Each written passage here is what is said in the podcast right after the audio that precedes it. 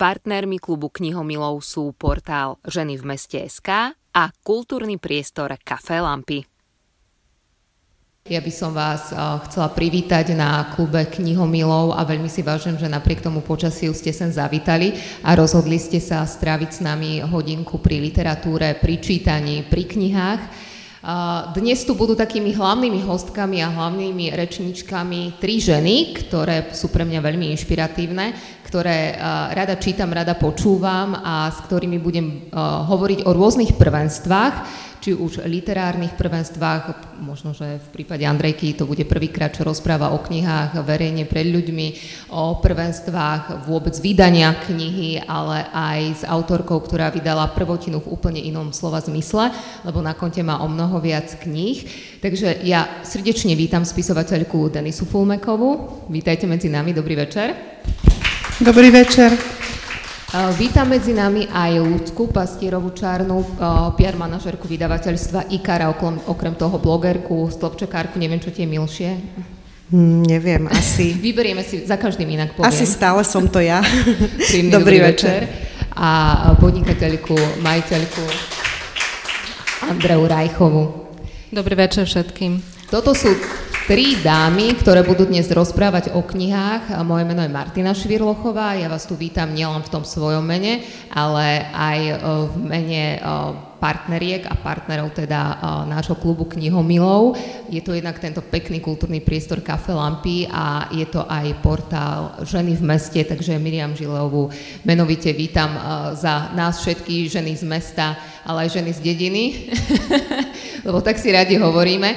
Vítajte vy všetci medzi nami, to naše stretnutie sa bude odohrávať v takých troch dejstvách, alebo v troch kapitolách, teda aby som bola taká čitateľská. Budeme rozprávať o knihách, budeme si z knih aj čítať, ja sa porozprávam so všetkými tromi dámami, ale potom verím, že sa pripojíte aj vy. Ak sa budete hanbiť, môžete sa porozprávať súkromne, my tu máme pre vás pripravené pre dve z vás aj knihy, čiže rozmýšľala som ako na to a povedala som si, že umiem si nad tým ruky, nechám to na autorkách, nech si vyberú, komu z vás poputujú ich knihy, takže máme tu knihu Hladko, bratko, máme tu aj Ňuňa, ktorého veľmi radi venujeme niekomu z vás. Ešte taká organizačná informácia, nechali sme vám na stoloch aj papieriky, ak budete takí zlatí a necháte nám e-mailový kontakt, tak radi vás budeme informovať o aktivitách klubu knihomilov. Ak nie, tak odporúčam sledovať či už náš Facebook, klubu knihomilov, žien v meste alebo Café Lampy, aby ste sa dozvedeli aj o tých ďalších stretnutiach a najmä o podcastoch, ktoré budú vznikať a budú to rozhovory so zaujímavými ľuďmi, ktorí sú z toho knižného prostredia, ale aj nemusia byť z knižného prostredia, len majú knihy radi a radi čítajú, radi počúvajú a o tom bude aj to naše dnešné stretnutie. Tak cíte sa tu s nami príjemne a vyžrebovali sme si hostku číslo 1, pani Fulmekovú. Je to spisovateľka, ktorá vydala, je to 16 kníh aj s Ňuňom? 16 Áno. kníh a sú to knihy rôzneho žánru, rôzneho štýlu, myslím si, že od zbierky básnice, z poviedky, po romány si tam každý nájde svoje. Sú to knihy, ktoré sú venované osudom žien, ženskému publiku, sú to témy aj niekto by povedal s takým ezoterickým nádychom, magická sila sviatkov a magická sila bylín. Sú tam knihy, ktoré pohľadia nejednú ženskú dušu, ktoré sa dobre čítajú, ale to tiež neviem, či len ženám, lebo si myslím, že si v tom určite nájdu svoje aj muži. Až po diela, ktoré možno, že v tých posledných rokoch rezonovali tak najviac, pretože to boli diela, ktoré sa dostali do finálovej desiatky jednej prestížnej literárnej súťaže a na soft litera, ktorú si myslím, že pozná každý, a to boli knihy Konvália a Doktor Mráz. No a potom to všetko, po tých 15 knihách pre dospelých, prišla kniha pre deti, kniha, ktorá dostala taký milý názov Ňuňo. Aj sa dopracujeme k tomu, prečo Ňuňo a odkiaľ je Ňuňo, ale predsa len my sme sa už s pani Fulmekovou o tom aj rozprávali. Kniha je na trhu niekoľko týždňov, ešte stále niekoho prekvapuje, že ste sa po tých 15 dospeláckých knihách začali venovať tomu detskému čitateľovi, alebo začali venovať, že ste napísali knihu pre detského čitateľa? Možno to niekoho prekvapí, možno to najviac prekvapilo mňa samotnú. Čo je na tom také príjemné a iné, ako pri odozve na tie predchádzajúce knihy, že teraz mám odozvu od detí. A tá je iná, je taká úprimnejšia, je spontánna. Dostala som napríklad list od jedného malého dievčatka, ktoré pracuje na svojej takej školskej práci a oslovila ma s prosbou o rozhovor. Poslala mi svoje otázky a tie sú také veľmi milé, možno, že mi také otázky nikto predtým nepoložil, že či som rada chodila do školy. A v tom je to teda iné, v tej spätnej väzbe. A čo sa týka môjho písania pre deti, ja som častokrát dostávala tú otázku, či nenapíšem niečo pre deti, hlavne vtedy, keď sa mi narodila druhá dcéra, tak tá otázka zaznievala pomerne často a vždy som na ňu odpovedala záporne, pretože som si myslela, že ja nie som predurčená na to, aby som sa venovala detským čitateľom. Zdalo sa mi to nesmierne náročné, možno ešte náročnejšie, než písať pre dospelých. A presvedčila som sa o tom, že to síce je náročné, ale zároveň je to veľmi pekná práca. Je to vlastne také oslobodenie, pretože pri tých knihách pre dospelých, najmä pri tých posledných dvoch tituloch, ktoré ste spomínali, ma čakalo nesmierne veľa pátrania v archívoch, štúdia, materiálov, ktoré mali veľmi ťažký obsah, dotýkali sa druhej svetovej vojny. A teraz pri tejto detskej knihe, kde opisujem taký súčasný život jednej rodiny so psíkom, je to v podstate až na nejaké problémy, ktoré teda robí Ňuňo, je to naozaj také veľmi, veľmi príjemné, pohodové a ja pevne verím, že sa mi do tej knihy podarilo preniesť taký svet, aký som mala rada ja ako detská čitateľka. Dá sa povedať, že je to pre spisovateľa aj o tých písať pre deti, alebo je tam veľký rešpekt? Je to aj oddych, akože nebudem predstierať, že som potila krv a že som proste musela vynakladať neviem aké sisyfovské úsilie. Bolo to príjemné, bolo to iné, študovala. Ja nie som teda psíčkarka, takže som si musela naštudovať niektoré veci, ktoré sa týkajú chovu psov. A že niečo som preštudovať musela, ale bolo to také celkom iné, priam diametrálne odlišné od tých predchádzajúcich tém. Takže o psíkoch ste toho veľa nevedeli predtým, ako ste sa pustili do tejto témy? Tak niečo som o nich vedela, veď psičkarov je veľa a mnoho z nich patrí medzi mojich priateľov a koniec koncov aj táto kniha vznikla, pretože jedna moja priateľka ma neprestajne podpichovala, aby som napísala knihu o jej psovi a ja som sa na ňu dívala, že ty si sa zbláznila, veď to hocikto spisovateľom, keď takto podsúva témy, tak to spisovatelia podľa mňa teda nemajú veľmi rádi, lebo... Stáva sa vám to často? No, tak často nie, lebo viem sa tváriť aj rezervovane. Ale stáva sa mi to, že v našom okolí sa stal takýto prípad a to by si mohla napísať, ale ľudia akoby nerátali s tým, že ja musím byť vnútorne zainteresovaná na to, aby som mala chuť s nejakou témou stráviť, povedzme 9 mesiacov alebo rok. Teda celý ten čas, čo píšem knihu, tak s tou témou žijem a príbeh sprostredkovaný niekoho iného, tam tú vnútornú motiváciu človek nevie nájsť. No a tým, že nie som psíčkarka, tak keď mi tá kamarátka hovorila, že napíš o našom psovi, tak to je ako keby mi iná kamarátka povedala, že napíš o mojich 4 mačkách, ďalšia by mi mohla povedať, napíš o mojom synovi, lebo je geniálny, hej. Tak takto by sa to rojilo okolo mňa, ale...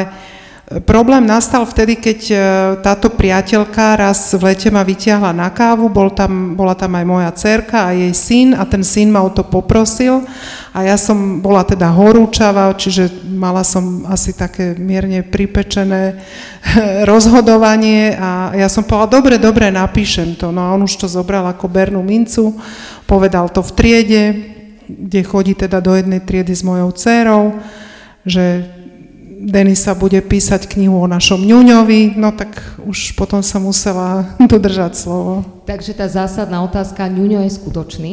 Ňuňo je skutočný, hej. Tam v tejto knihe sú vlastne opísané Ňuňové mladé roky. Dnes už je Ňuňo taký postarší 16-ročný pán, teda pán pes. Už je z Ňuňa nejaká miestna celebrita sídlisková? Nie o každom sa píše kniha. Tak to neviem posúdiť, že do akej miery, alebo akým mechanizmom sa z obsov stávajú celebrity a či toto na to stačí, to neviem, ale... Jeden mechanizmus ste inak mimochodom v tej knihe aj opísali, stačí ho zobrať do telky? On bol v telke, takže tak on vidíte. Už takto celebritou bol, ako väčšina tých epizód, ktoré sú v tej knihe, sú skutočné, lebo ja som potom dosť poctivo konzultovala, teda s jeho pánmi. A niečo samozrejme som si kvôli tomu, aby ten príbeh opísal nejaký oblúk, tak niečo som si musela vyfabulovať, ale príhody o tom, ako Ňuňo stretol diviaka alebo ako stretol medveďa sú skutočné, takže naozaj toto je taká realita. Ak by sme chceli tú knihu trošku charakterizovať, tak je to taká kniha úsmevných príbehov, ktoré, ako hovorí pani Fulmeková, sa Ňuňovi prihodili. Bolo tých príbehov viac, ako tá kniha vôbec vznikala? Ktoré ste nakoniec vybrali?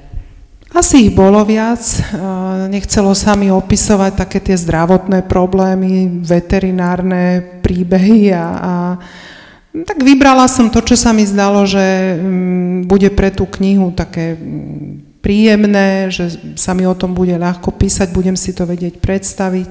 Ako zase nemala som pocit, že opisujem nejakú historickú osobnosť, kde sa musím teda držať striktne každého jedného počinu hlavného hrdinu, hej. Takže aj tá téma mi vlastne umožnila takú autorskú voľnosť. A jeden ten príbeh je tam tak pre mňa trošku viac rozvitý a to som sa chcela spýtať aj prečo. Je to príbeh, kde Ňuňo sa pripravuje na príchod nového člena rodiny, pripravuje sa na babetko a tam sme teda aj s dcerkou veľmi čakali, že čo bude. Prečo ste si zvolili práve tento príbeh? No, zdalo sa mi, že táto kniha je trošku atypická v tom, že tam sa ten detský hrdina objavuje až v druhej polovici knihy a jeho rolu vlastne od začiatku preberá Ňuňo, kde sa tí manželia vlastne chystajú na príchod Ňuňa, čiže Ňuňo trochu zohráva rolu staršieho súrodenca a keď príde bábätko do rodiny, tak ten Ňuňo na ňo aj v skutočnosti teda údajne žiarlil na toho samka, takže je to vlastne taká tá modelová situácia o tom, keď do rodiny pribudne nový člen. Tu je v roli staršieho súrodenca ten psík, ktorý už s tými manželmi je zrastený a príde o to svoje výsadné postavenie, takže preto som sa rozhodla túto líniu trošku rozviť, lebo som si pomyslela, že možno to niekomu pomôže, keď o tom bude čítať svojmu dieťaťu a práve má do rodiny pribudnúť niekto, že tá láska sa nedelí, ale násobí. Ňuňo je Ňuňo aj v realite, áno? Áno. Nemá pseudonym umelecký? Nie, nie. Ňuňo je Ňuňo. Meno dostal po futbalistovi. Áno. A vyberal to meno kto? Ňuňa, to meno vybrali jeho majitelia, keďže vtedy bol, v tom čase, keď si Ňuňa zadovážili, bol populárny futbalista Ňuňo Gomes. Ňuňo je inak veľmi sympatický pes, to musím ukázať. Totiž veľmi sympaticky ho stvárnila Hedka Gutierrez, ilustrátorka, takže myslím, že veľmi fajn sa zhostila ilustrovania tej knihy. A kto stvoril výzaž Ňuňa? Ona? Áno, Hedka Gutierrez je ilustrátorka tejto knihy. A ona vám ponúkla konkrétnu predstavu, ako bude Ňuňo vyzerať, áno? Tak ona vedela, že Ňuňo je West Highlandský teriér, že je to tzv. Vestík, tak to už potom trošičku možno zmodifikovala tú podobu do takej knižnej ilustrácie a myslím, že tie ilustrácie sú také veselé, majú svoj štýl a že tú knihu tak príjemne ozvlášňujú. Kto ako prvý z toho detského publika čítal vašu knihu? Moja dcerka. A povedala na ňu? Ja som jej to čítala po častiach, vždy keď som mala dopísanú kapitolu, tak som ju zavolala k počítaču a prečítala som jej, čo som napísala a ona vždy trošku zúrila, že chcela vedieť, ako to bude ďalej a ja som jej povedala, že to ešte neviem a nemám to napísané, že musí čakať. Tak keď sa dožadovala ďalšej kapitoly, tak som to vlastne brala ako určitú pochvalu. Tak na nej som to testovala a potom raz ešte mala doma kamarátku, tak som im to čítala obom dievčatám jednu kapitolu, tak mali takú čítačku. Lebo to ste aj hovorili, že prvýkrát máte to čitateľské publikum medzi deťmi. Je tá detská pravdovravnosť pre vás v niečom taká špecifická, iná? Neobávate sa aj trošku viac ako napríklad tej literárnej kritiky? Nie, neobávam sa, lebo už myslím aj literárni kritici boli natoľko pravdovravní, teda videli pravdu zo svojho zorného uhla, že už asi ani nič horšie nemôže nastať. Už nastalo niekedy, takže človek je zvyknutý na kadečo. Pri tom kvante tých kníh, ktoré som vydala a pri tej rôznosti a ako sa ma pokúšali zaradiť do nejakej škatulky, tak už proste prišli rôzne druhy invektív a ja si myslím, že tá detská úprimnosť je znesiteľná, lebo je úprimná. Tak pri tých dospelých kritikoch tam už môžu zohrávať rolu aj nejaké osobné antipatie alebo nejaké vnímanie v nejakom kontexte niečoho, čiže tam už skôr môžu zohrávať svoju rolu aj také mimoliterárne hľadiska. Zostaňme ešte pri tejto príjemnej, pravdovravnej detskej téme. Pribudne po tomto vašom knižnom zážitku s ňuňom u vás doma aj štvornohý miláčik? Nie. Lebo nám ste zavarili ostatným rodičom, ktorí tú knihu čítali, takže my budeme musieť viacerí vysvetľovať. Ja mám alergiu na psiu srst, čiže ja mám alibi. Áno, máte alibi, to ste si naozaj dobre vymysleli. Keď sme dočítali doma ňuňa, tak prvá otázka zniela, že či bude ňuňo dvojka? Zatiaľ nie, ale písala mi jedna známa, že aby som nezanevrela na tvorbu pre deti, aby som ešte niekedy niečo pre deti napísala. Takže teraz už to tak striktne nepoviem, ako kedysi, že nie určite, čo sa mňa týka detskej tvorby, to neprichádza do úvahy, ale momentálne v najbližšej 5-ročnici to nie je v pláne. Potom budem vyzvedať, že čo je teda v pláne, ale najskôr prečítajme si prosím aj niečo z vašej knihy. Vybrala som kapitolu Ako ňuňo spravil radosť pani susede, čo je tiež pravdivá príhoda. Už sa Inge zdalo, že je ňuňo predsa len poslušnejší, no keď sa s ním o pár dní prechádzala na sídlisku, opäť jej odbehol. Míňali práve pás starých prízemných garáží, za ktorými sa ťahal zanedbaný briežok s kríkmi a pohodenými odpadkami. Darmo Inge volala na ňuňa, aby ostal stáť, obehol garáže, vrútil sa medzi kríky a brechal na celé sídlisko. Toto ti príde, dráho ňuňisko jeden. Zastrajala sa Inge, keď sa kríkmi driapala za psíkom. Čo to vystrájaš? Pohrozila mu, keď ho konečne dostihla. No ňuňo nedbal na jej vyčítavý tón a nehádzal na ňu ani previnilý pohľad ako inokedy. Stal zapretý labkami do zeme a uprene sa díval do suchého chrastia. Inge si čupla, aby sa lepšie prizrela, čo je pre ňoho natoľko zaujímavé, že sa nechce pohnúť. A v tom zbadala prekrásne sfarbeného operenca. Zelené teličko, žlté brúško, troška červene na krídelkách. Vydesene trčal v kríku a díval sa na ňuňa i na Inge, pričom sa takmer nepohol. Papagáj, čudovala sa Inge. No teda ňuňko, už chápem. Ňuňo prestal štekať a spýtavo sa zvrtol k Inge, ako by chcel vedieť, čo urobia. Inge tušila, že vtáčik niekomu uletel a v čoraz chladnejšom počasí by na slobode neprežil. Opatrne sa k nemu priblížila, vyslobodila ho z kríčia a jemne ho vzala do dlani. Jeho teličko pôsobilo na pohľad väčšie, ale keď ho teraz držala v rukách, cítila jeho mäkkosť a krehkosť. Opatrne ho držala pri tele a pomaly sa aj s ňuňom spúšťali dolu z briežka. V hlave jej vírili otázky, ako sa doma o papagája postará a ako zistí, komu patrí. A samozrejme, čo povie na nového obyvateľa Joško. Teraz ňuňo pochodoval pri nohe ako ten najvzornejší žiak psej školy. Inge pridala do kroku, aby boli čo najrychlejšie doma.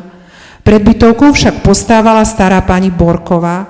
Juj, ako sa jej len chcela vyhnúť. Pani Borková totiž často striehla pred domom, aby mohla s niekým zapriasť reč a potom nie ani rozhovor ukončiť. Bola to milá dáma, ale keďže sa vždy všetci niekam ponáhľali, jej správanie ich obťažovalo. Inge sa ju snažila vždy trpezlivo vypočuť, ale teraz sa náhlila, lebo sa so zachráneným papagajom cítila ako záchrankyňa sveta. Dobrý deň, pani suseda, zastavila ju pani Borková. Dobrý, ale sa ochladilo však, ponáhľame sa s ňuňom domov, vychrlila Inge, aby dala dostatočne najavo, že nemá čas na zbytočné reči. Tu si však všimla, že má pani Borková akési červené oči a v rukách žmolí vreckovku. Stalo sa niečo, nedalo jej odbiť starú pani. Ach, viete, vetrala som, okno v obývačke otvorené a ako som išla upratať klietku môjho norka a otvorila dvierka, to nebožiatko sa zrazu naplašilo, vyletelo von a frnk už ho nebolo. Pani Borkovej sa roztriasli plecia a opäť sa rozplakala. Norko je papagaj, overila si Inge a prikročila k pani Borkovej, aby trošku odhrnula cip šatky, ktorou chránila vtáčika vo svojej dlani. Pani suseda, kde ste ho našli? Pani Borková takmer podskočila od radosti. To nie ja, to Ňuňo ho našiel, povedala Inge a ukázala na psíka, ktorý vyzeral nadmieru spokojne. Och, skvelý je, bravo Ňuňko, veď čo by som len robila bez môjho zlatého papagajka? Poďme teda, nech je čo najskôr v teple. Inge vošla do brány a za ňou ako procesia Ňuňo s pani Borkovou. Ňuňko, ty si najzladší psíček, čo tu býva. Máš u mňa za odmenu tú najväčšiu čokoládu. Prisľúbila psíkovi. Čokoládu by nemal, podotkla Inge. Och, tak keksík, usmievala sa pani suseda a Ňuňo dostal nielen keksík, ale aj plátok šunky. Vy si pamätáte, Denisa, na vaše knihy z detstva, ktoré boli také, ktoré ste si čítali možno stále dookola, alebo ktoré ste chceli, aby vám rodičia čítali? No niektoré si pamätám, tak najvýraznejšie, čo mi utkvelo v pamäti, aj teda častokrát na túto otázku odpovedám, že taká moja najobľúbenejšia kniha boli Deti z Bullerbinu od Astrid Lindgrenovej. A mala som rada aj Pipi dlhú pančuchu, aj keď s touto hrdinkou som nebola až taká stotožnená ako s Lízou z tých Detí z Bullerbinu. Líza bola taká poslušnejšia, Pipi bola rebelka, to som ja veľmi nebola. Pipi žila sama, Líza žila v rodine so súrodencami, takže skôr som bola tá Líza.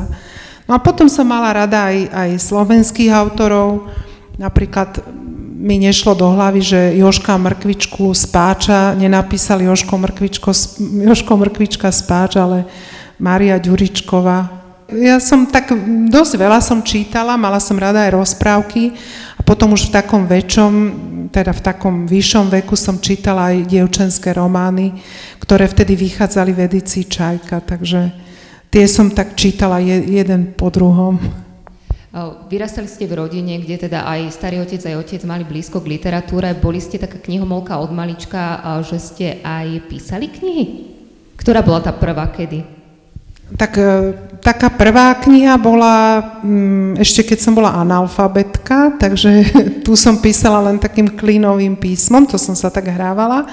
Ale v 9 rokoch som napísala knihu, mám ten rukopis dodnes odložený, ktorá sa volala Rodina Hrabových a bola to kniha pre dospelých. Myslela som si, že to je román. Bolo to teda o otcovi, mame a 2 deťoch, ktorých stíhajú všelijaké rodinné peripetie. Dnes by sa dalo povedať, že to bola taká soap opera, alebo taká narácia k nejakému televíznemu seriálu. No a potom som začala písať takú detskú detektívku, tu som ale nedokončila a potom už prišli také pokusy na gymnáziu, ktoré boli povedzme trošku vážnejšie a prvú poviedku som publikovala, keď som bola vysokoškolačka. Aká ste čitateľka? Dokážete si oddychnúť pri knihe, alebo už je to naozaj práca? Ako kedy? Podľa toho, že či tú knihu čítam z takých študijných dôvodov, že viem, že o tejto tematike sa chystám písať, tak potrebujem si preštudovať určité kvantum kníh s nejakou tematikou. A potom sú knihy, hlavne teda beletry a romány, ktoré čítam aj vyslovene z plezíru a viem si pri nich aj oddychnúť.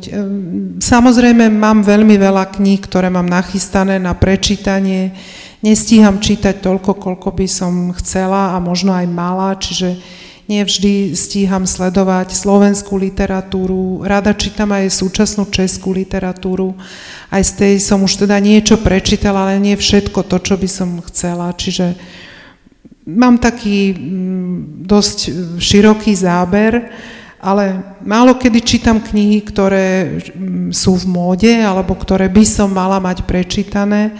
Sú autori, okolo ktorých je odrazu veľa takého mediálneho šumu a všetci to čítajú a ja si to povedzme aj kúpim, ale nestihnem to prečítať, to ma potom tak mrzí. Takže Je to rôznorodé, ale určite si pri knihách viem aj oddychnúť. Čítam knihy aj vo voľnom čase, aj z pracovných dôvodov, takže knihy zaplňajú dosť veľký priestor, nie len u mňa v byte, ale aj v mojej mysli. Ja si pamätám jednu kapitolu Konválie, kde ste hovorili, že všetky tie osudy a príbehy, ktoré spomínate, že by boli na ďalšie romány. Teraz mi tak utkvelo, ako ste povedali, že najbližších 5 rokov to žiadna kniha pre deti nebude, ale zároveň si aj pamätám, v rozhovore pre Ženy v meste ste nám povedali, že tá beletria občas ide bokom a viac je tej odbornej literatúry. Do čoho sa teda púšťate najbližšie? No je to taká otázka, na ktorú nie, že nechcem odpovedať, skôr sa obávam na ňu odpovedať, pretože keď stojím pred napísaním knihy, keď mám niečo v hlave a chcem to napísať, povedzme tak ako doktora Mráza, tak vždy o sebe strašne pochybujem, že či som vôbec schopná napísať knihu, že či to ešte niekedy dokážem. Takže každá tá kniha, ten zatiaľ nenapísaný projekt je pre mňa, a nie je to fráza, je to pre mňa výzva, sú tam pochybnosti, takže ja sa preto trošku tak obávam o tom hovoriť, že keď potom z toho nič nebude, tak to bude vlastne trápas. A chcela by som sa pustiť do historickej prózy, chcela by som ísť v histórii ešte ďalej, než som teda zatiaľ šla do toho obdobia tej druhej svetovej vojny, o ktorej sa mi povedzme písalo o niečo ľahšie, pretože som poznala ľudí, ktorí ju ešte zažili, alebo aj poznám ľudí, ktorí sa povedzme vtedy narodili, pretože ešte existuje literatúra z toho obdobia, existujú v domácnosti predmety po predkoch z toho obdobia, nejaké fotografie, kde sú tí ľudia v šatách z toho obdobia. A teraz som si vybrala obdobie raného novoveku, takže v tej histórii pôjdem o pár storočí dozadu a to je teda podľa môjho názoru oveľa ťažšie. Aspoň zatiaľ sa mi to zdá také ťažké, že fakt pochybujem, či to vôbec dokážem. A nie potom niekedy tá fáza prípravy o mnoho náročnejšia ako potom to samotné písanie? Určite. V mojom prípade určite. Ja sa na to veľmi teším, keď začnem písať, lebo potom sa mi tak nejak uľaví, že už to teda nejak napíšem a v najhoršom prípade to nedám do vydavateľstva a zahodím to, veď koniec koncov mám aj veľa zahodených kníh.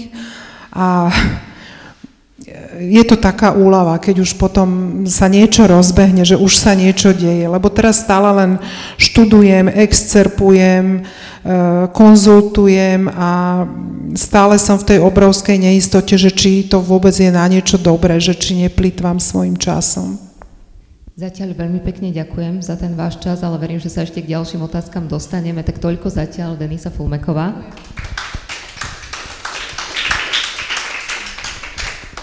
No a druhú si koho vyberáme? Vyberáme si Andrejku, aj keď si teda musím povedať, že budem asi dosť prepožičiavať slova z Ľudkinej knihy, ale takto by som najskôr začala. Andrejka, keby si mala vybrať z portfólia tých kníh pani Fulmekovej, ktorá by to bola?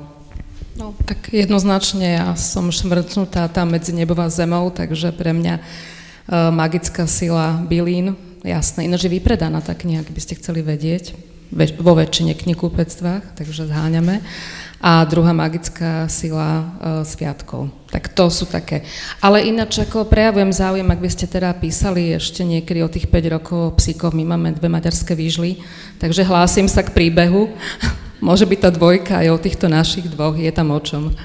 Keď som spomínala Ľudkinu knihu, tak musím povedať, že keď som čítala Hladko, bratko, dvakrát som si na teba spomenula a prvé to bolo v momente, keď inak jeden Lucín Slobček, ak sa nemýlim, Miriam, pokojne ma oprav, si okolo 100 000 ľudí prečítalo a bola tam taká pekná veta, že keď budeš mať 40, všetko sa zmení. A vtedy som si spomenula aj na teba, pretože si sa vtedy rozhodla podnikať a ja len pevne verím, že si to neoľutovala. Tak a pustila si sa do týchto priestorov, lebo to nie je kaviareň len, tak je to veľký kultúrny priestor, kde sa deje všeličo. Neolutovala a medzi tým som už pokročila k tej 50-ke, takže to je úžasné, ale áno, po 40-ke sa to udialo a nemyslím si, že to je takéto, že hovoríme, že všetko sa nám deje po 40-ke nám ženám. Myslím, že to tak niekde v sebe máme, niekde ukryté a potom možno, že príde taký čas, že si povieme, že teraz alebo nikdy. tak nejako tak. Aj keď to bolo vôbec neplánované, ale ja vždycky hovorím, že nikdy to neexistuje, že to je zrazu, ale ono to tak príde, že niekde uchovávate v sebe niečo, drieme, vy to tak podvedome možno, že rozvíjate a potom urobíte taký ten sek a tým idete teda hlavou proti múru na chvíľku, lebo niečo vytvoriť nie je jednoduché. Vytvorila si priestory, kde sa aj veľa vystavuje. Ja mám pocit, že to výtvarné umenie ti je veľmi blízke. Doma by sme čoho viac našli, obrazov alebo kníh? Veľa kníh, ktoré som neotvorila a plánujem, že keď budem na dôchodku alebo po 50-ke, tak poviem vám za pár rokov. A veľa obrazov v kúte. Môj muž z toho teda vôbec nie je nadšený, lebo teda nemáme na to vhodné steny. Takže je to tak, možno pol na pol už teraz by som povedala. Všetko čaká, hej, na to svoje miesto, knihy na ten nočný stolík položiť, odložiť tie, ktoré tam sú a obrazy zavesiť. Jedna taká skúšobná otázka, máme tu so sebou dámy, ktoré, neviem presne, Lucia, pokojne ma oprav, tvoja prvá kniha bola? Mala 5 rokov. 5 rokov. Tak Lucia ešte predtým, ako išla do školy, začala písať knihy, to som potom zvedala na toto prvenstvo. Teba niečo podobné nepochytilo? Písať knihy? Tak musím povedať, že týmto smerom som ja určite nešla, o to viac si vážim, že môžem sedieť v tejto spoločnosti milej, ale priznám sa, že som písala skôr také myšlienky, ale bolo to o mnoho neskôr, možno, že niekedy v 20-ke, niekde som sa tak uchovávala a potom som to všetko roztrhala, aby to náhodou niekto neprečítal. Aká si bola čitateľka? Mala si čitateľský preukaz? Áno, moja maminka čítala v noci knihy a do rána mi napísala obsah, za to veľmi ďakujem. A veľmi to ľutujem, lebo... Takže mama je knihomovka. Áno, mamina je knihomovka, ale priznám sa, to boli také tie časy, kedy sme povinne čítali a aj keď dneska musím povedať, že nebola to zlá literatúra, ale vtedy sme to videli ako povinné čítanie a myslím si, že to vyplývalo určite aj z toho povinného. Ale samozrejme knihy značky Čajka veľmi dobre ovládam, maminka mi ich taktiež podsúvala cieľene, aj viem ktoré, s akým obsahom, ďačím je za to, takže... Áno, čítala som, ale nebolo to také tie noci prečítané, určite nie. Druhá taká myšlienka, ktorá ma oslovila pri čítaní knihy, keď som si na teba spomenula, tak bola jedna kapitola, kde Lucia napísala, že najkrajšou kombináciou na svete je káva a kniha. Kávičkarka si, čo k tej káve potrebuješ? No, určite ku káve ja potrebujem, ja ani neviem piť kávu tak, že by som iba pozerala niekam. Ja buď pijem kávu, že mám notebook na kolenách, lebo dneska už to čítanie robím aj troška inak. A samozrejme niečo musím ako keby držať v ruke, notes, písať si, mať notebook, alebo proste nejaké noviny, niečo, hej, spája sa mi to s tým. A toto veľmi som obdivovala, keď som prišla do Francúzska, keď som tam videla presne tie kaviarne, že toto nám tu tak chýbalo. Tak môjim snom je presne aj tu vytvoriť a ja som veľmi rada tomuto projektu, veľmi sa teším a pevne verím, že o mnoho viac tu ešte ľudia posedia pri tej káve s tou voňavou knihou, lebo ja stále vravím, že jedna vec je tá elektronika, ale to, čo chytíme, to voňavé do rúk. Ja si zvyknem napríklad tam aj čiarkať, potom tú knihu nemôžem nikomu požičať pochopiteľne, lebo by prečítal moje myšlienky. Tak ale to je o tom, hej, že si to chytíme do rúk. A ešte stále to máš tak, že tá kniha vonia viac ako elektronická kniha, no, alebo určite. Audiokniha. No ja ani neviem čítať tie elektronické knihy, ja keď teraz s notebookom na kolenách, tak iné veci tam čítam, ale ja nedokážem tú knihu. Že by som obsah čítala elektronicky. Vidím to, ale... Ja som zatiaľ raz a potom čítam strašne rýchlo, no. Lebo to čítam, ako keby som čítala SMS-ky, že a som rýchlo na konci, tak tiež som fanúšik tej voňavej knihy. Pre teba je to terapia? Ja mám jednu kolegyňu, ktorá mi povedala, keď som jej hovorila, že nemám čas na knihy a že sa musím donútiť čítať, tak ona mala takú krásnu teóriu a vraj je to potvrdené, že keď čítate a prečítate prvých 20 strán, že vás tá kniha určite chytí a že vtedy prichádza tá terapia, kedy nemyslíte na nič iné, len na to, že čítate, vypustíte čokoľvek z tej hlavy. Začala som to aplikovať a musím povedať, že to je moja terapia, kedy naozaj jedine pri knihe nedokážem nad ničím iným rozmýšľať, len nad knihou. Ty to máš ako? Ja to mám práve, že tak, že ja čítam veľmi pomaly, ale to má taký ten dôvod, že ja pri tom začnem veľmi analyzovať, rozmýšľať. Toto je, a ja si chcem ako keby uchovávať niektoré tie vety alebo niektoré časti, z tých odsekov a musím to počiarknúť, potom hľadám niekde niečo, alebo záložky a robí vám to teda najviac na dovolenke, že potom všetky tie kartičky, čo vám tam nechá tá chyžna na tom stole, hej, kde je máte dať nejaký tip a podobne, tak ja zakladám práve do tých kníh a tam si teda robím tie poznámky alebo teda tie príslušné strany. Ja fakt čítam pomaly, ale uvažujem nad tými vetami a snažím sa z toho zobrať si taký ten výcuc. A teraz rozmýšľam, že píšeš priamo do knihy? No to je... Toto som zvedavá, ak sa dámy zatvária. Áno, no, a asi to není veľmi... Či sa môže písať do knihy? No, nemalo by sa, ale ja si tým pádom tak označím tú knihu, že tá je moja, niekomu ju nedám. Potom sa vieš teda k jednej knihe vrátiť aj x-krát. Áno, nečítam veľmi veľa, ale keď už, tak mám také, tomu hovorím, že mám strany zaroškované, alebo dokonca aj rozpadnuté. A je aj konkrétny typ kníh, pri ktorých si oddychneš? Ako úplne kedysi, dávno, pred 10 rokmi, a možno, že tomu aj viacej, musím povedať, že som kúpila mojej dcere knihu o kameňoch, lebo mala nejaký referát v škole a tu som zlotla za jednu noc a tam som sa niekde dostala k tým magickým bylinám a podobne. Že všetko také, čo súvisí, čo mi príde prirodzené, lebo mne príde, že bylinky prirodzené, kámene mi prídu prirodzené, to, čo naše babičky robili, mi príde prirodzené, tak podvedome možno, že inklinujem, ale vyberám si vždycky z takých tých aj motivačných kníh, takýchto, čo mne je prirodzené. Veľmi neobľúbujem, že keď otvorím takú knihu a hneď mi hovorí, čo mám robiť, to ma tak demotivuje, takže takú knihu zatvorím, ale práve také, kde si nájdem takéto svoje, čo mi je blízke. Takže áno, môžu to byť aj motivačné knihy, ale nie také tie, ani možno to riadenie, lebo človek to potrebuje, pokiaľ teda aj podniká, niečo mi káže, čo mám hovoriť. Ja som troška taký slobodný človek. To už pomaly aj vyzvedám, pretože ty si ten hosť, ktorého spoznávame cez knihy a cez literatúru. Tak poďme na to, ja som ťa poprosila, aby si vybrala zo pár knižných typov. Pri tom prvom si mi povedala, že ho máš na nočnom stolíku už rok, čo pre mňa v preklade znamenalo, že je to kniha, ktorá sa nedá dočítať. Áno. Ale tak uved to na správnu mieru, aká to je kniha a prečo je na nočnom stolíku už rok? Veľmi je fajn, že je takáto veľmi tenká. Je pre mňa srdcovka v tom, naozaj tam mám rok, lebo je od môjho brata. Môj brat na rozdiel odo mňa je teda doslova knihomol a knihomil a teda číta všade a podľa mňa každú chvíľu.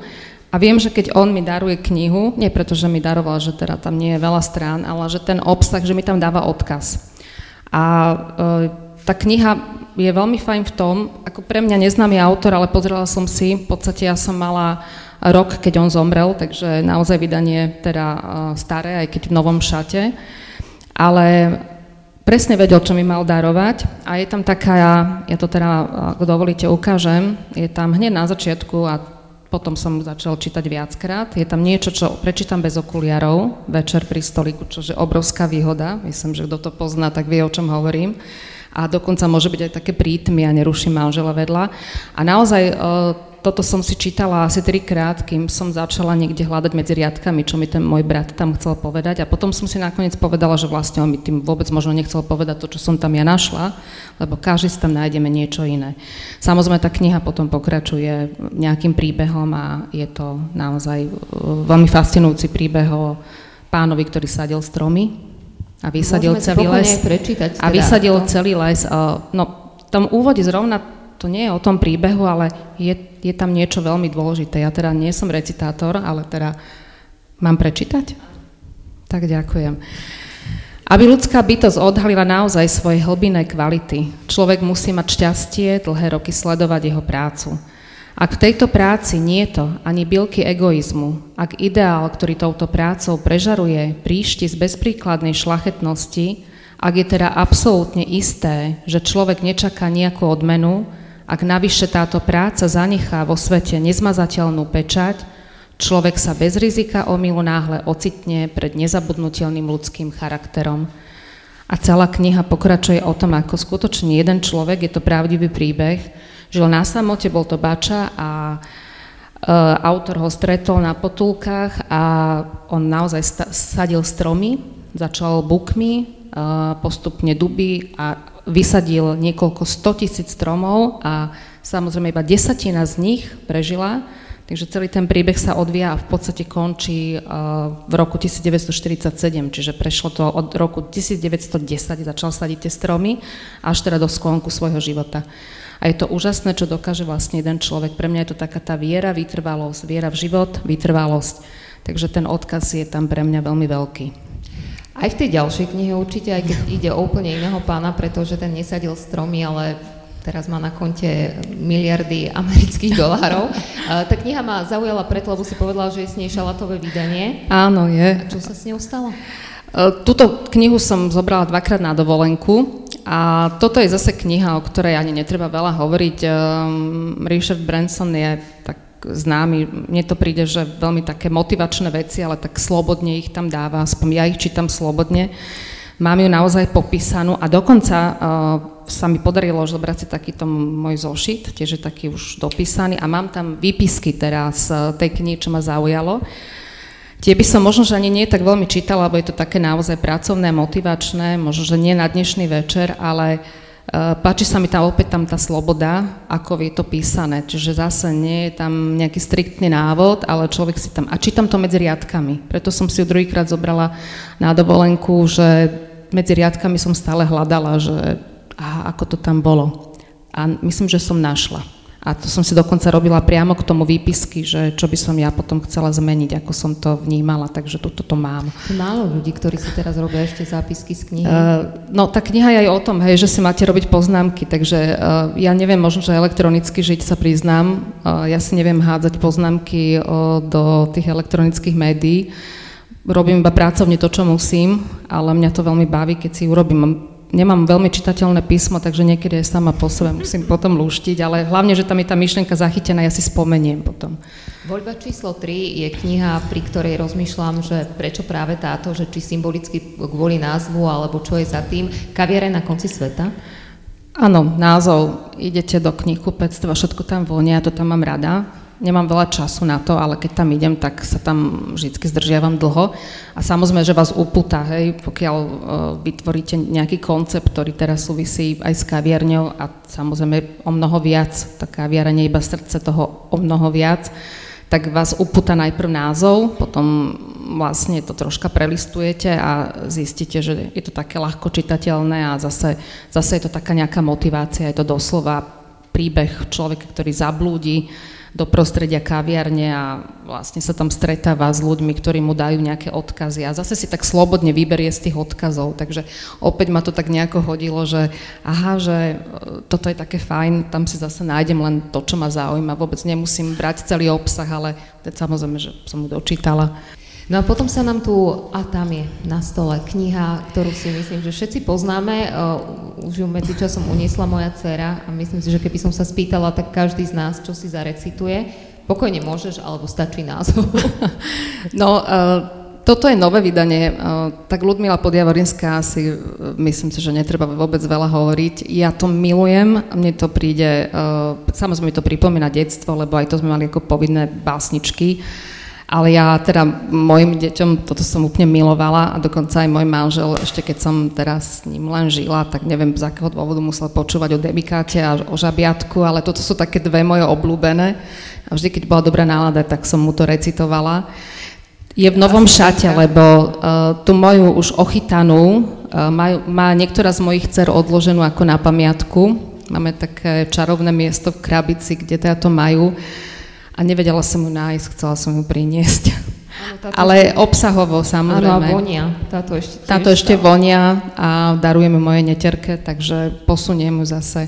A áno, o Žabiatku viem aj o polnoci, aj Demikát, ale myslím si, že to nebudem dnes recitovať.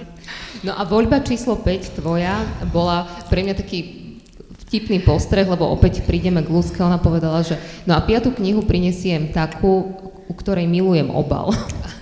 No, naozaj, ja tú knihu som si kúpila dobrovoľne, vôbec nie kvôli tomu, že máme dnešný večer. I mňa naozaj upútal ten obal, ja neviem prečo, ale som si ho musela chytať a to som si teda všimla. Potom samozrejme, ako téma, že nie len po 40-ke, tak asi väčšina žien neprešla len tak okolo a teda prelistovala si.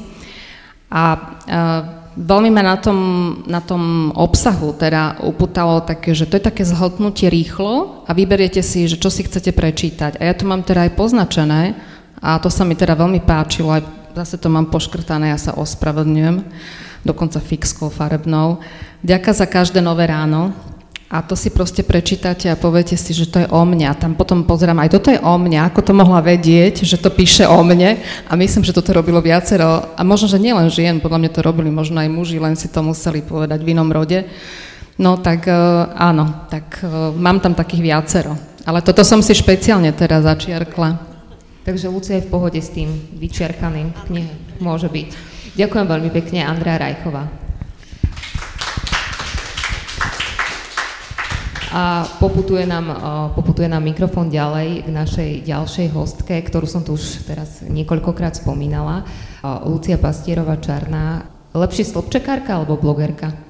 Ani jedno. Ani jedno? Tak čo ti dáme? PR manažérka, vydavateľstva? Ja som víkendová spisovateľka, lebo ja vždy píšem cez víkendy, pretože keď som začala písať pred 5 rokmi pre Ženy v meste, tak vlastne Miriam mi udelila termín nedeľu, že teda v nedeľu bude vychádzať môj stĺpček. A vlastne ja som sa dostala k tomu tak, že keď ma Miriam oslovila, tak ja som si myslela, že budem ten stĺpček písať raz za mesiac. A na to som prikývla a hovorila som si, však to je v pohode, že však raz za 4 týždne to dám. A potom vlastne som prišla na to, že to je každú nedeľu, tak som si povedala, že no tak už to je trápne povedať, že nie. A začala som písať teda každú sobotu, pravidelne, aj keď som bola chorá, aj keď mi bolo veľmi zle a ďakujem veľmi pekne za to, pretože to vo mne vybudovalo určitú disciplínu a bolo to také, akože také každotýždňové nejaké zamyslenie, uvoľnenie sa a vlastne to, čo som si povedala, že nikdy v živote by som nemala tú trpezlivosť si sadnúť a napísať knihu, za čo napríklad Denisu veľmi obdivujem, lebo ja som sa úplne zamilovala do jej knihy Konvália a ja by som nemala asi takú tú disciplínu alebo tú odvahu si sadnúť a teraz napísať román a toto písanie vlastne víkendové ma donútilo k tomu, že nakoniec vznikla aj kniha. Ja keď som povedala, že prvá kapitola klubu knihomilov je o prvenstvách, tak pri pani Fulmekovej to je jasné, je to prvá kniha, ktorú napísala pre deti. Pri tebe už trošku začínam pochybovať, že prvá, lebo tá prvá bola v tých 5. Vieš čo, tá prvá vlastne nikdy nevyšla, to bola v tých 5. Existuje ešte? Neexistuje, to vzniklo vlastne tak, že môj detko vo mne veľmi ako keby podporoval moje spisovateľské ambície od útleho detstva. A daroval mi taký hrubý zošit, ktorý mal takú pevnú väzbu, čo som si ja v 5 rokoch vysvetlila, že to je teda dôvod napísať knihu. A ja som ho teda zapísala, napísala som tam strašne veľa príbehov o všelijakých zvieratkách a neviem o čom. A darovala som to môjmu detkovi a brala som to tak, že mi akože vyšla kniha. Ale potom tam boli ešte nejaké počiny, ešte nejaká zbierka básni? Áno, ja som písala veľa básní, keď som bola na strednej a vysokej škole, potom som to dala prečítať môjmu otcovi, ten povedal, že toto má ešte od básni veľmi ďaleko, takže ma vlastne vrátil na zem. A potom som ešte teda nejaké básne napísala a s kamarátkou sme sa rozhodli to vydať ako samizdat. No a z toho vzniklo asi podľa mňa, že 20 kusov a myslím si, že zachoval sa jeden, ktorý má moja mama. Ale k tým samizdatom máš blízko, tvoj otec Oleg Pastier, disident, vydavateľ samizdatovej literatúry v tom minulom režime. Tak si to predstavujem, že aj vďaka detkovi, vďaka otcovi tvoje detstvo obklopené literatúrou, takže od malička si milovala literatúru, čítala? Áno, od malička, lebo vlastne nič iné nebolo. Mali sme televízor, ktorý mal 2 programy, čiže vlastne keď som chcela naozaj žiť nejakými príbehmi a deti teda príbehy potrebujú, tak to bola jediná možnosť čítať tie knižky. A začala som čítať veľmi skoro, lebo som bola ako dieťa jedináčik a strašne som sa nudila a potrebovala som veľmi nutne nejakých kamarátov. A najskôr som si ich teda vymyslela, mala som takých tých fiktívnych, imaginárnych kamarátov a potom som si povedala, že vlastne v tých knihách sú všelijakí takí akože naozajstní hrdinovia, tak ma to začalo baviť a na rozdiel od Denisy, ja som tiež mala rada deti z Bullerbinu, ale ja som oveľa viac milovala Pipi. A ja som bola akože vždy dušou rebelka aj keď som bola jednotkárka, ale to som bola iba taká návonok, ale vnútri som bola rebelka. A tu som si vlastne zobrala ten citát z Pipy dlhej pančuchy aj do tejto knižky, lebo tá knižka začína vlastne vetou z Pipy dlhej pančuchy, že toto som nikdy nerobila, to mi určite pôjde. Takže som si povedala, že toto bude naše motto a všetky, ktoré sme túto knižku vytvorili, sme vlastne nikdy knižku nerobili. A tak sme si povedali, že to nám určite pôjde. Ja teraz musím spomenúť vlastne ilustrátorku, lebo Andrejka hovorila o tom, že sa jej páči obal. Tak ja som vlastne oslovila moju kamarátku, ktorá mala krásne ilustrácie na Instagrame, že aby mi ilustrovala knižku. A ona mi na to odpísala, že ale ja som nikdy knižku neilustrovala, tak som si povedala, že super, tak to sme akože dobre. To je OK. A potom som oslovila druhú kamarátku, vlastne grafickú dizajnerku a ona mi povedala, že super, jasné, že urobím to, ale ja som nikdy beletriu akože nerobila. Ja som nerobila nikdy knižku beletristickú, iba nejaké odborné knihy a tak, ja že dobre. Tak sme sa vlastne ako keby stretli tri, ktoré to nikdy nerobili a vzniklo Hladko, bratko. Takže to je prvotina na entu. Na entu, áno, áno. Výborne.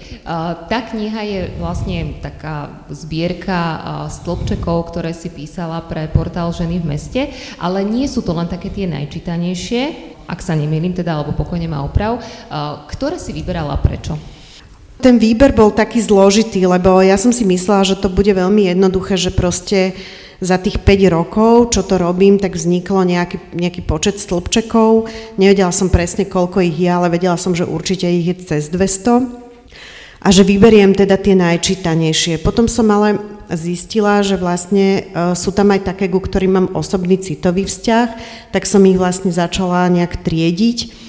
No a nakoniec mi to zabralo asi mesiac, kým som sa tým ako keby prehrízala a vlastne všetky som ich ako keby nanovo dávala do nejakých kategórií, robila som si nejakú štruktúru tej knihy.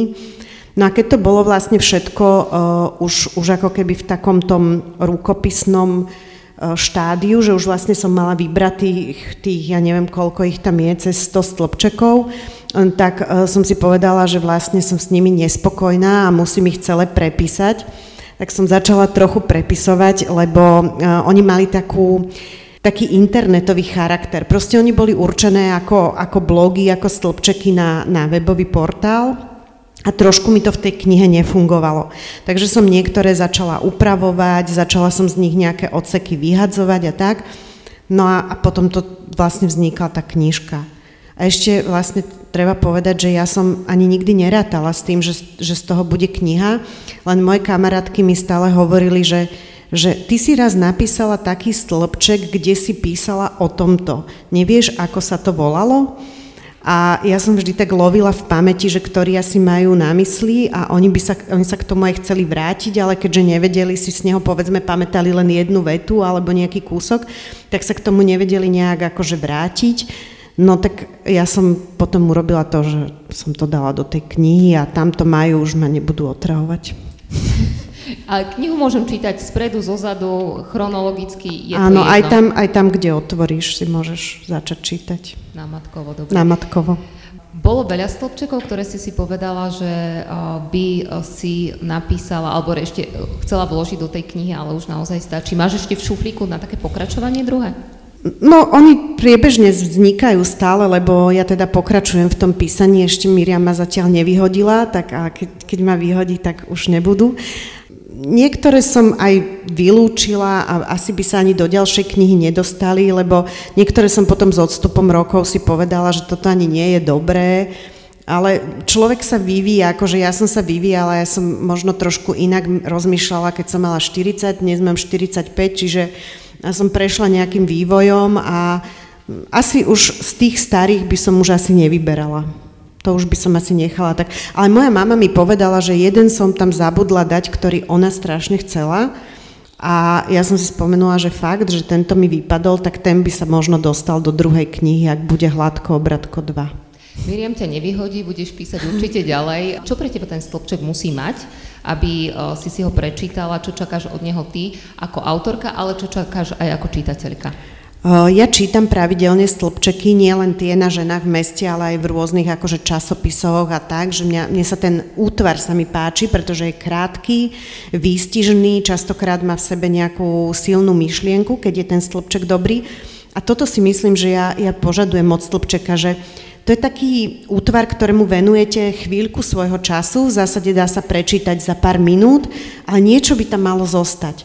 A ja napríklad mám veľmi rada stĺpčeky mojej kolegyne Moniky Botovej, aj mnohých iných, proste Miriam píše veľmi dobré stĺpčeky a všetky tie dievčatá, ktoré tam vlastne prispievajú, tie ženy, tak každá má nejaký svoj štýl a niektoré sú mi viacej blízke, niektoré menej, ale sú aj také, čo napríklad Monika raz napísala jeden stĺpček, ktorý som si normálne že vytlačila a že som si ho pripla na takú nástenku, ktorú mám, lebo sa mi tak veľmi páčil, že musí to mať nejakú takú šťavu, niečo, čo si zapamätám a čo chcem si to dlho pamätať.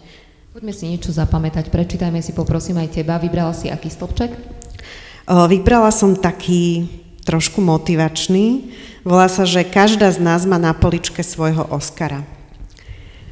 Kamarátka stojí pred zrkadlom a skúša si červené šaty. Je akási nesvoja, hoci jej veľmi sedia. Odfotí sa a pošle fotku kamarátkam, aby jej povedali svoj názor. Má pocit, že na červené šaty je stará, aj keď má iba 40 rokov. Pýtam sa jej, či je na červenú stará Meryl Streepová. Nechápe.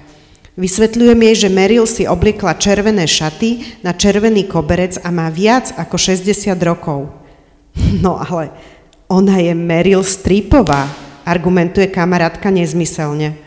Ona si môže dovoliť obliecť hocičo. Má niekoľko Oscarov a je najlepšia herečka na svete. Premýšľam nad týmto zdôvodnením.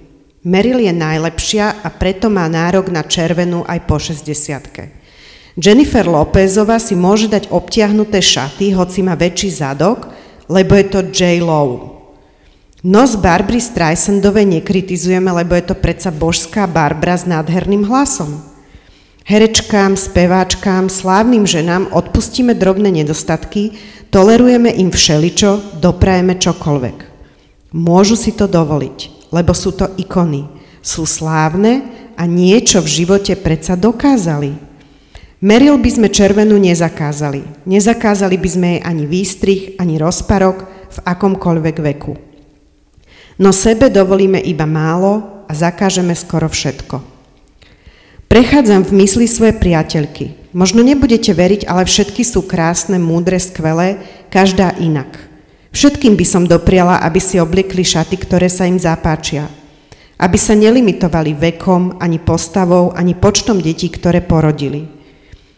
Keby sa mohli rozdávať Oscary alebo akékoľvek ceny za odvahu a ženskosť, odmenila by som každú jednu z nich. Pretože môžete namietať, koľko chcete, ale Oscara si zaslúži každá jedna z nás. Lenže my devalvujeme svoju cenu, nič si nedoprajeme, lebo nás naučili, že vždy je niekto lepší, krajší, šikovnejší a samochvála predsa smrdí. Preto dnes na tomto mieste rozdám pomyselných Oscarov. Jednej z vás za to, že je skvelou mamou, druhej za to, že vyhrala boj so zákernou chorobou, tretej za to, že vo vyššom veku dala výpoveď a vybudovala si novú kariéru vo vlastnej firme. Ďalšej za to, že našla odvahu zostať doma s 3 deťmi a nebála sa, že jej kariéra utečie. Ďalšia si zaslúži cenu za to, že žije single a je spokojná, iná za to, že spolu s manželom celé roky budujú šťastné a naplnené manželstvo. Niektorá riadi úspešnú firmu, iná úspešnú domácnosť. Jedna našla odvahu odísť z frustrujúceho vzťahu, ďalšia zase vzoprieť sa mobbingu na pracovisku. Každá z nás nájde minimálne jednu vec, za ktorú sa môže hneď teraz oceniť. Takže odporúčam, milé dámy, začnite si cvičiť ďakovnú reč. Všetky sme ako Meryl Streepová, ako vojvodkyňa Kate, ako Jennifer Lopez či Victoria Beckhamová. Nie sme na prvých stránkach časopisov, no jednoznačne sme na prvom mieste v srdciach svojich blízkych, priateľov, svojich detí. Takže keď budeme na budúce pred zrkadlom kritizovať svoj zadok, alebo si po ťažkom dni v práci poplačeme, spomeňme si zároveň, že sme ženy hrdinky a že máme na poličke svojho Oscara. Sme v niečom najlepšie na svete. Spomeňme si, že sme ako Meryl Streepová a urobí nám to dobre. PS, kamarátka odišla z obchodu aj s červenými šatami a zožala za ne úspech. PS2, keď vám niekto na budúce povie, že máte vrásky, spýtajte sa ho, či by to povedal aj Meryl Streepovej. Ďakujem veľmi pekne, Ľudka. Poďme ešte trošku do zákulisia vydávania kníh. Využijem teda to, že pracuješ vo vydavateľstve. Tvoju knihu vydalo vydavateľstvo, pre ktoré pracuješ. Ja sa teraz často stretávam s tým, že mi ľudia hovoria, že vedia, si knihu môžem vydať aj na vlastné náklady, alebo tak povediac na kolene sám. A hovoria o tom, že vydavateľstvo niekedy často príliš zasahuje autorovi do toho diela. Aký je tvoj pocit po tejto skúsenosti, keďže tiež si mala svoju redaktorku, pozerala si sa zrazu na tú prácu spisovateľa, alebo teda na pohľad spisovateľa inak, alebo ako to ty vnímaš ako človek z vydavateľstva? Je to pravda, každý si môže vydať vlastne knihu, aj teraz dnes už sú také dostupné možnosti, že áno, dá sa kniha vydať aj na vlastný náklad. Ale ja stále hovorím, že že spisovateľovi veľmi veľa dáva to vydavateľstvo a dáva mu hlavne to zázemie a tých ľudí, ktorí vlastne robia tú odbornú prácu. Lebo nie je nad to, keď váš text zoberie do ruky šikovná editorka, šikovná redaktorka, keď ten text je dobre zeditovaný, keď prejde dobrou jazykovou korektúrou, keď prejde niekoľkými kontrolnými čítaniami, keď naozaj máte ľudí, ktorí vám vedia povedať, že toto zmeň, toto urob takto. Mne napríklad veľmi do toho nezasahovalo vydavateľstvo, ale ja som veľmi vďačná za tie zásahy, ktoré napríklad urobila moja editorka, lebo tá kniha je potom lepšia. Ona má lepšiu kvalitu. Ďalšia vec je to, že to vydavateľstvo vie poskytnúť aj nejaké marketingové zázemie. A keď si má toto všetko vlastne ten autor robiť sám, keď vlastne má sa spoliehať len na seba a na svoj vlastný úsudok, tak je to niekedy na škodu tej knihy. Že ona by mohla byť potom lepšia, keby sa na to pozreli iní ľudia. Chodí do Ikaru veľa rukopisov, veľa ľudí si myslí, že vie písať a jeho kniha by mala byť vydaná? Áno, chodí tam veľa rukopisov, ja mám to šťastie, že ich nečítam. A chodia všelijaké aj samozrejme také grafomanské pokusy a tak. A veľmi veľa ľudí si myslí, že môže vydať knihu, ale je to samozrejme o tom, že na to sú tam tí odborní redaktori, aby to posúdili. A keď vám napríklad pošle niekto rukopis a už v tom samotnom tele mailu máte 4 pravopisné chyby a 8 štylistických, tak viete, že asi to nebude nádejný spisovateľ. Poznáte kľúč k tomu, alebo prišli ste už na to, ktorá kniha je predurčená stať sa bestsellerom? No, radi by sme tomu verili, že to vieme dopredu, ale nedá sa to tak celkom povedať, lebo veľmi veľa záleží aj od toho, že do akého momentu tá kniha vlastne príde. Pretože ja stále uvádzam ako príklad román Veroniky Homolovej Totovej Mengeleho dievča. Keď sme to vo vydavateľstve vydávali, tak ten odhad bol, že sa môže predať tak 3000 kusov, lebo teda v kníh o holokauste a s touto témou a o druhej svetovej vojne a skutočný príbeh bolo napísaných naozaj veľa. A Veronika prišla s Mengeleho dievčaťom a 3000 kusov sa vypredalo za prvý víkend a doteraz sa predalo asi 84 000 kusov a vlastne mi nikto z nás vo vydavateľstve nevie, prečo to tak je. Nevieme, že prečo práve ten príbeh pani Violy natoľko ľudí uchvátil a zaujal a práve si vybrali túto knižku. Ona samozrejme má veľmi dobrý titul, ako je, naozaj ten názov je veľmi chytľavý. A možno aj to, že pani Viola prišla na krst tej knihy možno pár mesiacov pred smrťou a ten jej príbeh bol natoľko fascinujúci a možno je to tým, že Veronika je tak úžasná rozprávačka. Neviem, ale niekedy to nevieme odhadnúť. Ja som ťa poprosila, aby si vybrala niekoľko typov pod vianočný stromček. Ja poprosím svoju asistentku, ktorá ich doručí, aby sme my nemuseli vstávať. Nechala som to na teba, povedala som, vyber, koľko kníh chceš, povedz akékoľvek, ale najmä vysvetlenie. Ja som vybrala, 3 som priniesla a ešte 2 by som chcela odporučiť, čiže 5. Nedávno som čítala túto knižku, volá sa, že Pripútajte sa, prosím. A je to knižka, ktorú napísala párová terapeutka, psychoterapeutka Julia Halamová, podtitul je Rozhovory o vzťahoch. A Julia sa v tejto knižke rozpráva s Karolom Sudorom o tom, že prečo v dnešnej dobe je tak veľa problémov vo vzťahoch a prečo toľko vzťahov nefunguje. A ona na základe svojej niekoľkoročnej praxe hovorí o všetkých možných ako keby radách, ktoré dáva svojim klientom, ale aj o tom, čo si ona myslí, že funguje v tých vzťahoch. A tá knižka sa veľmi ľahko číta, pretože ona je urobená nie ako psychologická kniha s množstvom odborných termínov, ale je veľmi taká dobre čitateľná. Tým, že je robená rozhovorovo, tak Karol tam práve je ako taký ten človek z ľudu, ten laický občan, ktorý sa vlastne pýta tie jednotlivé otázky, ktoré sa nám napríklad v hlavách roja, že aj my by sme sa toto pýtali tej terapeutky. A mne sa tá knižka páčila, možno, že mám tam také výhrady k dvom veciam, o ktorých som sa potom s Julkou rozprávala, ale akože ja by som ju určite odporúčala možno každému manželskému a partnerskému páru si tú knižku prečítať a možno sa rozprávať o tom, že ako to vidí on a ako to vidí ona. A bude to zaujímavé. Potom, táto knižka vyšla v našom vydavateľstve, potom vlastne som si na biblioteke kúpila knižku Kvapky na kameni. Je to 50 príbehov českých a slovenských rebeliek a je to podľa mňa knižka, ktorú treba mať doma a ak máte dcéry, tak treba ju čítať svojim dcéram, lebo sú to príbehy veľmi inšpiratívnych žien, ktoré sú z našej histórie, českej a slovenskej.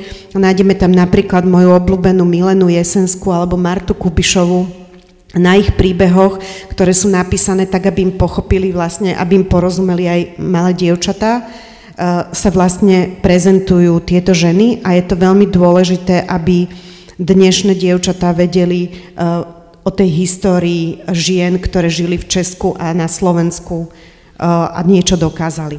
A takisto z tohto súdka je z ďalšieho vydavateľstva knižka, ktorá sa volá Superženy. A sú to tiež príbehy výnimočných žien z našej histórie, čiže ak niektoré nájdete tu a iné nájdete zase tu, čiže naozaj, hoci my máme v tých našich učebniciach dejepisu najmä mužov, tak tieto knižky dokazujú, že sú aj ženy, ktoré v našej histórii by sme mali poznať a mali by sme si ich vážiť. A ešte dve knižky by som odporúčila. Teraz vyšla knižka Malý život. Je to taká veľmi hrubá kniha, vyšla v slovenčine, predtým bola v češtine, vydal ju Český Odeon.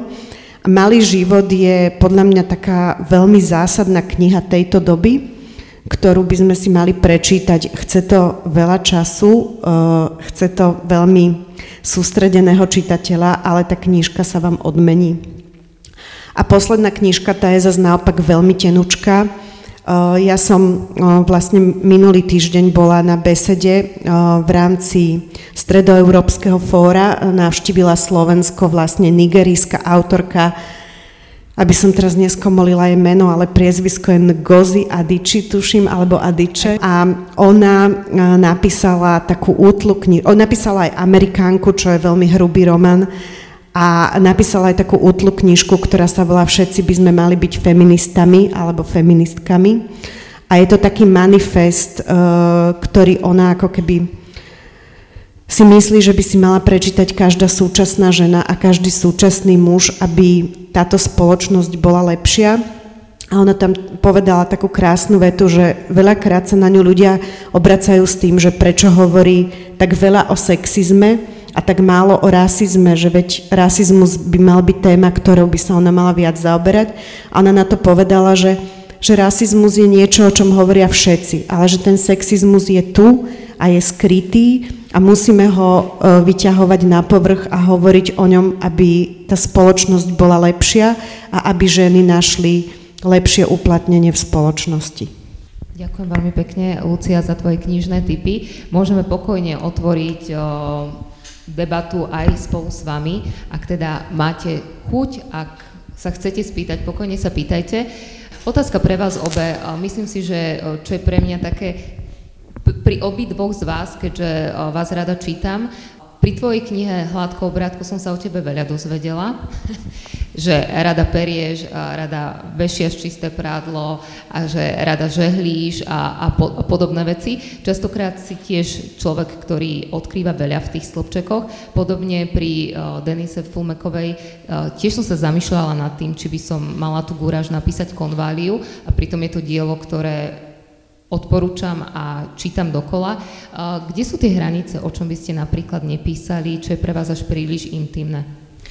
Tie hranice sa posúvajú, pretože ja som vlastne tiež prvú knihu vydala, som zložila tú prvú knihu zo slupčekov, boli možno rozsahom trošku väčšie, tiež som písala pre jeden časopis, vychádzalo to tam niekoľko rokov a potom som robila taký výber, čiže podobným spôsobom ako Lucia som vlastne vydala debutovú knihu, aj keď vtedy som túto knihu vydala pod pseudonymom, pretože sa mi zdalo, že odkrývam príliš veľa z rodinného života a rozprávam tam o svojom manželovi a o dcére, vtedy sme teda ešte mali iba jednu a to predsa sa ľudia takto všetko nemôžu dozvedieť, čiže zvolila som si pseudonym a ešte prv, než tá kniha vyšla, teda ten pseudonym bol v podstate okamžite prezradený, takže ono to veľmi nemá zmysel. A potom neskôr som si uvedomila, keď som písala ďalšie knihy, že človek nemusí byť na seba až taký citlivý, že niečo o sebe prezrádzam, no tak prezrádzam, akože nie som až taká jedinečná, ako si to tak človek nejak v hlave myslí, že naše problémy sú veľmi podobné, prežívame podobné veci a povedzme moje ženské romány, niektoré sa týkali takých pomerne intimných tém, ale potom som mala aj na ne takú dosť širokú odozvu, že povedzme sa mi ozývali ženy, ktoré prechádzali takými istými bolestnými skúškami, akými som prechádzala ja. V tom čase prišli o dieťa nenarodené a zverovali sa mi, alebo som napísala knihu o poporodnej depresii a tiež mi potom aj súkromne písali mnohé ženy, že ako som to riešila, či majú ísť k lekárovi, tak som ich povzbudila. Čiže ako čo je na tom, keď človek tie hranice prekročí a takisto, dobre, pri tej Konválii už nešlo len o mňa alebo len o tie moje hranice, išlo o nejaký rodinný príbeh, týkalo sa to aj mojej mamy, týkalo sa to mojich blízkych, ale tiež som si vravela, že no a čo je na tom, veď v slovenských rodinách sa takáto mozaika osudov, politických názorov a politických presvedčení a zapletení sa s mocou alebo potom nejakom vydedení zo spoločnosti, veď to sa proste v tých slovenských rodinách vyskytuje často. Akože čo je na tom, že ja to tu zverejním, veď aj tak to bolo verejné tajomstvo. Čiže ja neviem, kde sú tie hranice, akože určite človek ich nejako cíti a určite rešpektuje právo na nejaké hranice svojich blízkych, hej. Asi by som teda nenapísala ani v tejto chvíli všetko, ale to, čo nenapíšem dnes, možno už zajtra napíšem. Moja mama vraví môjmu bratovi, že jej nič nehovor, ona to dá všetko do kníh. Takže ja si tie hranice posúvam a nemám z toho zlý pocit, pretože tá úprimnosť môže človeka nanajvýš oslobodiť. Pre tých, čo náhodou nevedia, tak Konvália je príbeh starej mamy a spisovateľa, básnika Rudolfa Dilonga, vrcholného predstaviteľa katolíckej moderny a kňaza v jednom. Z ich vzťahu sa zrodila dcéra, vaša stará mama. Moja mama. Vaša mama. Sa zrodila moja mama. A je to príbeh vašej starej mamy a básnika Rudolfa Dilonga. Rozprávala stará mama? Alebo o tomto príbehu? Svojom príbehu? Áno, niečo mi rozprávala, len ja som bola príliš mladá a nevždy som ju počúvala s toľkou pozornosťou, ktorú si to zaslúžilo, čiže potom už som ten príbeh skladala pri písaní skôr tak po fragmentoch. Aj ma mrzelo, že som sa jej neopýtala na niektoré veci, ale žiaľ, život je taký, že keď som ja mala 20 alebo 25 rokov, tak skôr som riešila svoje citové vzopätia a to, čo ona prežila za vojny, sa mi zdalo v tak hlbokej minulosti. A teraz sa mi to práve zdá, že to bolo nedávno, čiže ten čas sa relativizuje, ako mi pribúdajú roky a Myslím si, že aj s pribúdajúcimi rokmi sa človek viac zavrtáva do rodinnej histórie, viac chce poznať tie svoje korene, to, odkiaľ pochádza, aké osudy mali ľudia, ktorí ho vlastne svojim konaním a svojimi citmi priviedli na svet alebo privolali na tento svet. Čiže bola to pre mňa zaujímavá skúsenosť písanie tej Konválie, lebo som vlastne ešte strávila so svojimi už nežijúcimi predkami nejaký čas. To bola taký darček vlastne od toho písania. A čakali ste, že Konvália bude mať taký úspech, aký naozaj mala? Ja som to nevedela vôbec odhadnúť. Ja som do toho nešla s nejakým kalkulom a nechcela som veľmi ani vypichovať toho Rudolfa Dilonga. To bol skôr taký marketingový nápad, priznám sa, zo strany vydavateľstva, aby som Rudolfa Dilonga dala do podtitulu knihy. Že tá kniha má názov Konvália, zakázaná láska Rudolfa Dilonga. Nechcela som na tom stávať a ani myslím si teda, že toto môžem s čistým svedomím povedať, že nikdy som na tom ani svoje písanie nestávala, že som niečia vnúčka, veď všetci sme niečí potomkovia.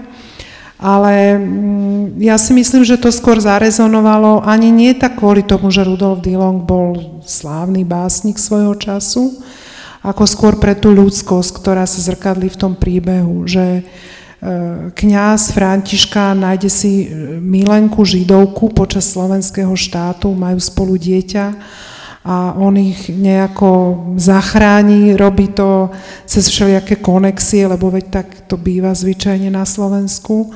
A neskôr po rokoch po vojne opäť nejak nadviažu síce už len korešpondenčný vzťah, ale v podstate sú spolu v kontakte a ten vzťah nejakej forme, už takej možno oderotizovanej, dovolím si povedať, pokračuje.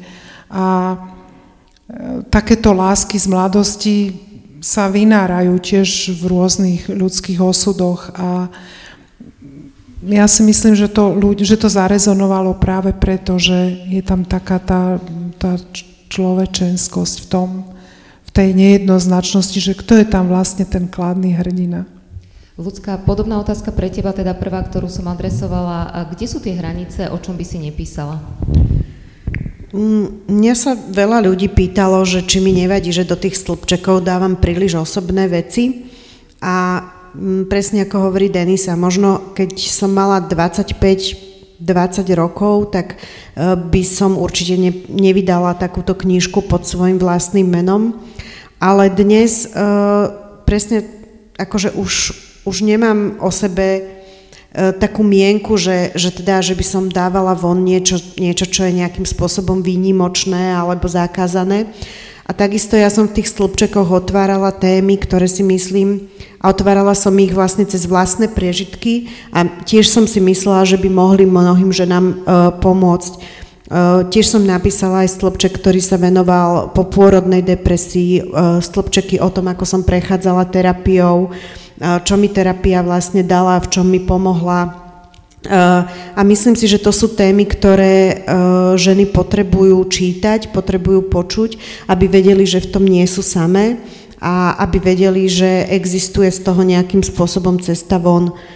A čo je pre mňa taká hranica, sú ešte témy, ktoré sa týkajú mňa, aj možno mojej rodiny a mojich vzťahov, ktoré nemám spracované. A preto o nich nepíšem, lebo nechcem, aby tie slobčeky boli moja terapia, chcem najprv si ich vlastne sama v sebe tie témy spracovať a keď až budem ich mať spracované a budem mať od nich nejaký odstup, tak vtedy ich viem odovzdať ďalej, viem ich vtedy, ako keby viem sa o ne vtedy podeliť. Čiže to je taká moja hranica, aby som ľudí zbytočne nezaťažovala svojimi vlastnými problémami. Ja vám veľmi pekne ďakujem, dámy, za vaše úprimné slova, za to, že ste prišli medzi nás. Nechám vás na pospas osudu a ľuďom, ak má niekto chuť pýtať sa, pokojne sa pýtajte.